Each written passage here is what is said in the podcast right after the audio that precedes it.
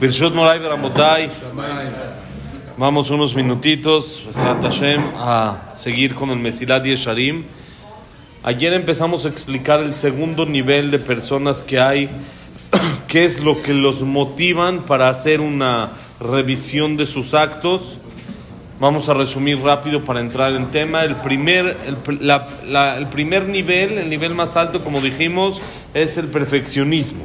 Cuando una persona quiere ser, hacer las cosas bien, hacer las cosas de manera perfecta y como debe de ser bien, entonces eso mismo lo motiva a no bajar y a no equivocarse. Pero hay un segundo nivel, la gente que dice, bueno, no, no está tanto. Amén. Nosotros no necesitamos tanto perfeccionismo, nosotros con tener un lugarcito ahí en el Olama Ba, ya con eso nos conformamos. ¿Y qué es lo que los motiva a estas personas a intentar lograrlo? Entonces dice el Mesilat Yesharim, lo que, le, lo que le tenemos que decir a este tipo de personas es cuánto te afecta o cuánto te duele ver a otros que crecen más que tú en este mundo, en honor, en todo lo que la gente los respeta, en dinero. ¿Cómo, cómo tú ves a alguien que tal vez estaba abajo de ti, de repente ya está mucho más arriba de ti? Y a alguien que está, le dan mucho más respeto y mucho más cabod, y tú te quedaste todavía en tu esquinita y eso consume y le afecta a la persona, aunque no debería de ser, pero así es, somos seres humanos y es una realidad. ¿Cuánto le afecta a la persona eso? Y decirle si eso es no se debe, pero es una realidad. La gente así, así funciona.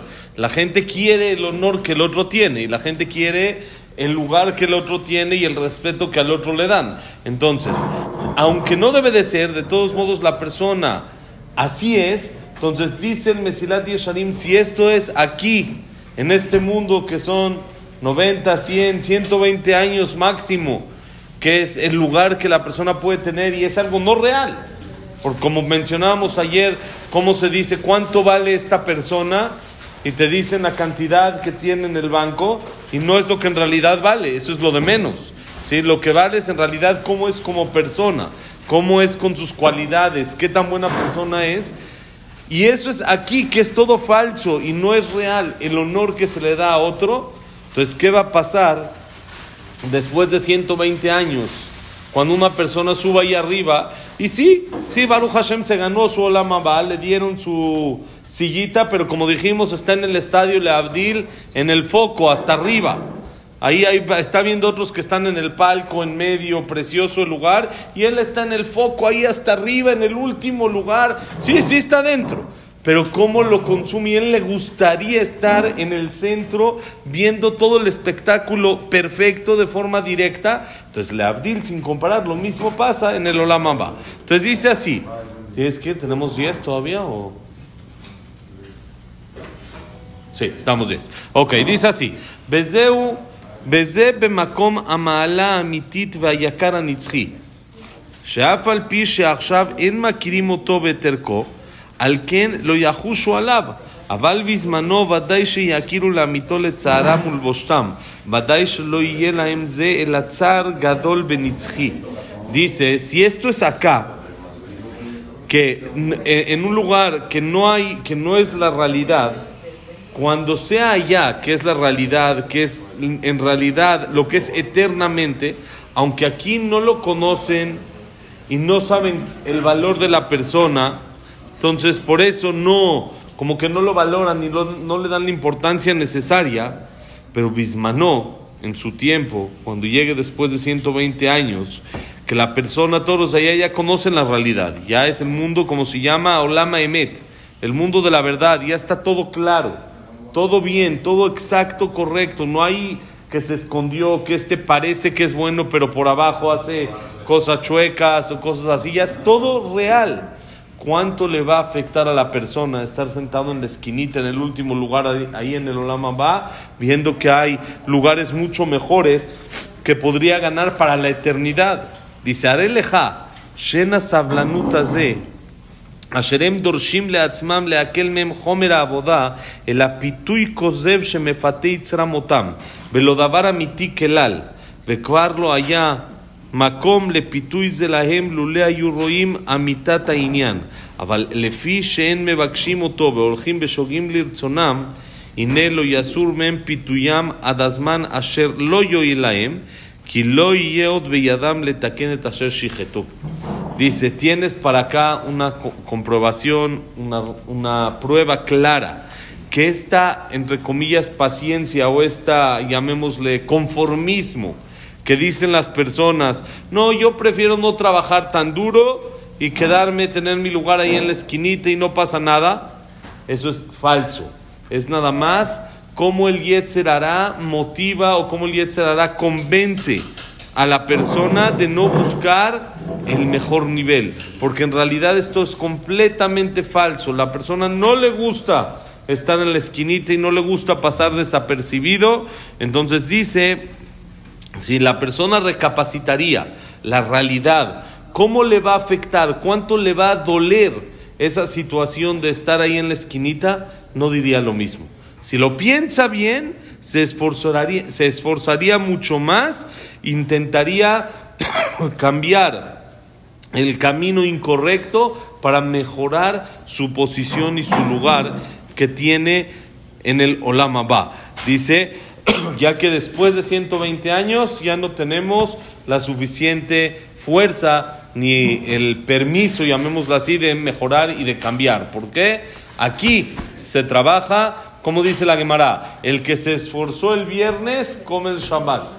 El que no se esforzó el viernes no puede comer el Shabbat porque no se puede cocinar. El que cocinó el viernes puede comer rico en Shabbat.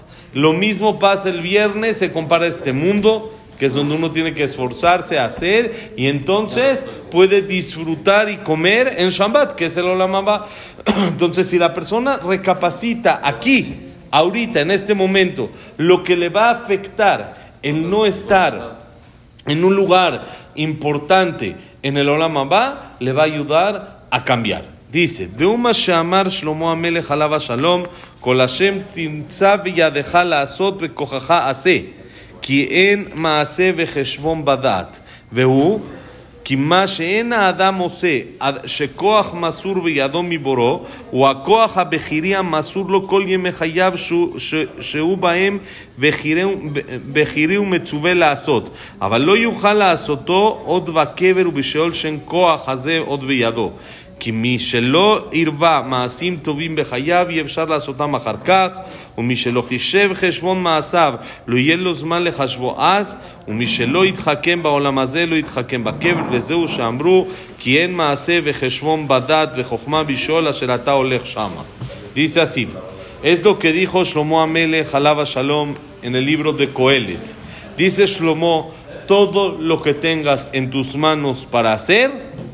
Todo lo que tengas fuerza para hacer, hazlo.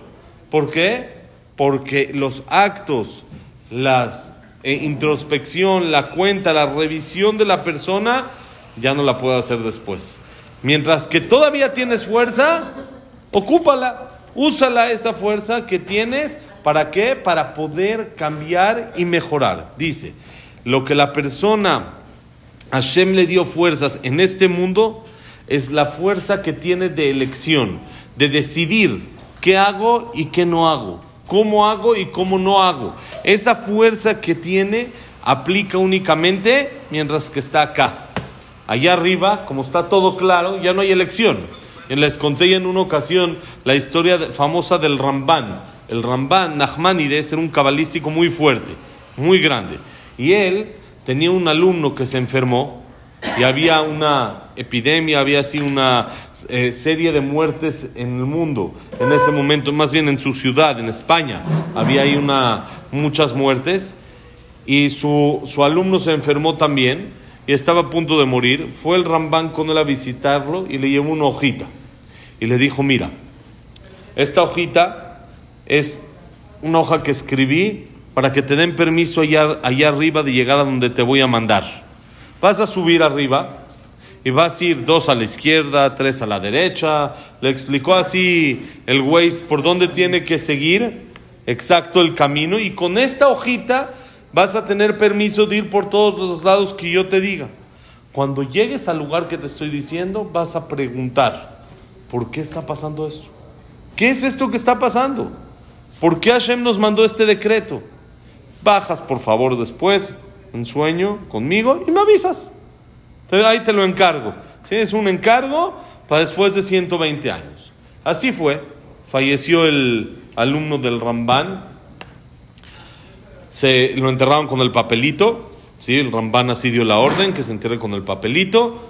Y después de un tiempo vino en sueño con el Ramban. Se le apareció y le dijo, Jajam, la verdad es de que no hay permisos allá arriba de estar viniendo a cada rato aquí a cada uno que quiere que le vengan a platicar lo que pasa allá arriba. No hay autorizaciones así. Pero por su cabod, porque en el Shamaim lo quieren y lo valoran mucho, nos dieron este permiso en esta ocasión. El permiso y la autorización. Bueno, ¿y cuál es la respuesta? Le dice el Ramban en el sueño. Le dice, mire, ese es otro tema.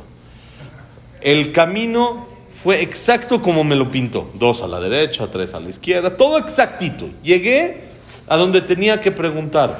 El problema es que cuando llegué, las cosas estaban tan claras que no había ni pregunta. No es de que pude preguntar y me tenían que contestar. No había lo que preguntar. No podía preguntar yo nada porque todo estaba tan claro. Eso es allá arriba que es Olama Emet. Todo es verdad, todo es exacto y todo está clarísimo. Allá arriba la persona ya no tiene libre albedrío, ya no, ya no hay decisión. Cuando está todo tan claro, ya no hay poder de elección, ya es seguro que lo hacen. Ya, ahí acabó la historia. Le dijo, no hay, no hay pregunta. No es de que hay pregunta y te puedo decir una respuesta. No hay pregunta. Entonces, si no hay pregunta, no hay lo que contestar. Entonces, eso es allá arriba. Pero acá, que tenemos todavía fuerza de elección, es donde dice el Mesilat Yesharim, tenemos que trabajar con esta fuerza para poder hacer lo que tenemos que hacer. Y esto es, dice, la persona que no aumentó actos en este mundo, que no hizo las cosas como debe de ser, ya no puede después hacerlos. Dicen que el Gaón de Vilna fue su aniversario del Gaón de Vilna en Jolamued, en Sukkot. Sukkot Jolamued, en su último día de su vida, agarraba los tzitziot, su tzitziot, y lloraba y lloraba y lloraba. Y le dijeron, Jajam, ¿qué pasa? Dijo, no, es que miren, acá, con unas cuantas moneditas, con un poquito de dinero, puedo comprar eternidad. Puedo comprar un tzitzit que no me cuesta gran cosa y con eso cada segundo estoy cumpliendo la mitzvah cuando lo tengo puesto. Estoy llorando porque después de 120 años ya no lo voy a poder hacer. Entre paréntesis, les, les, eh, les, les informo, les paso un anuncio, Besrat Hashem, que el martes vamos a tener tema de tzitzit. Sí, ¿qué vamos a hacer? Tenemos Siau para que vengan y que avisen, Besrat Hashem. El martes vamos a una persona que él se comprometió a donar tzitziot para todas las personas que se quieran poner tzitzit. Vamos a regalar tzitziot y vamos a tomar video de gente recibiendo para los Hayalim de Israel. Eso para el Zehut de los Hayalim de Israel. Ya lo han hecho en otros knesses aquí. Y la persona que reciba sobre sí mismo ponerse tzitzit en Shabbat una vez a la semana, lo que sea, se le va a regalar el tzitzit y le vamos a mandar a los hayalim la imagen de lo que estamos haciendo por ellos, de tzitzit leman a hayal, tzitzit por hayalim. El tzitzit protege, tiene una fuerza de protección muy grande y eso hayalim mismos que en su vida habían hecho nada se están poniendo tzitzit en Israel, entonces es lo mínimo que nosotros podemos hacer por ellos, aunque sea una vez a la semana, aunque sea lo, cada quien lo que decida. Ponerse el tzitzit es por dentro, ni siquiera se ve, ni siquiera da pena, nadie se da cuenta, y es una mitzvah enorme que la persona cumple con unas moneditas, y aquí sin moneditas, gratis.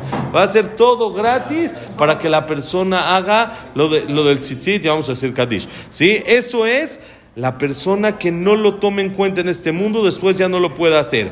El que no hace cuentas en este mundo, ya después ya no las puede hacer. Por eso dice el Pasuk, en Maasebe Heshvon, las cuentas son aquí abajo, ya que después de 120 años ya no se puede uno hacer cuentas y revisar sus actos.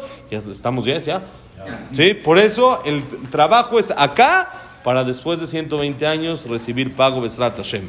Baruch Adonai Leolam, amén, amén,